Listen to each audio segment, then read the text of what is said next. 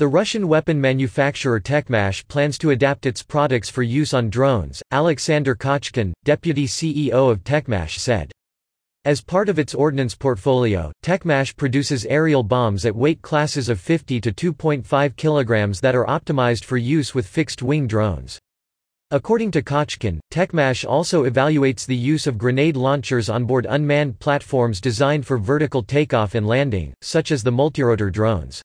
Established under the Rostec Group in 2011, Techmash operates 36 munitions manufacturing organizations. Basalt, one of Techmash subsidiaries is manufacturing automatic grenade launchers and the 30 mm anti-personnel grenades they fires. The launcher fires a single shot, short, or long bursts, of 5 or 10 rounds. The rounds are fitted with a point detonation fuse and pre-fragmented casing to ensure reliable operation on impact with any type of surface, including snow, sand, and water. Basalt also manufactures several types of rocket-propelled grenades that were already tested with multi-rotor drones. Quadrotors carrying rocket-propelled grenades were already demonstrated two years ago in Russia and earlier this year, by developers in Belarus and Ukraine. A first prototype was developed in Belarus and Ukraine this year. The Ukrainian Demon developed by the Kiev-based Matrix UAV company. The first prototype of the Demon was fitted with an RPG-26 disposable rocket launcher.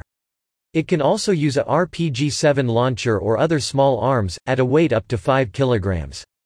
When used on a suicide mission without retrieving the platform after fire Demon carries up to 7 kg of ordnance to a distance of 20 km, or up to 90 km when using a hybrid propulsion system. The drone and weapon are controlled manually over a two-way video channel. Matrix is already developing a semi-automatic control for the system. When used over long distances the operator relies on another drone carrying a communications repeater.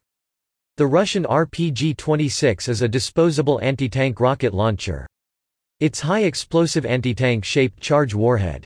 This warhead is capable of penetrating 440 mm of armor, 1 meter of reinforced concrete or 1.5 meters of brickwork.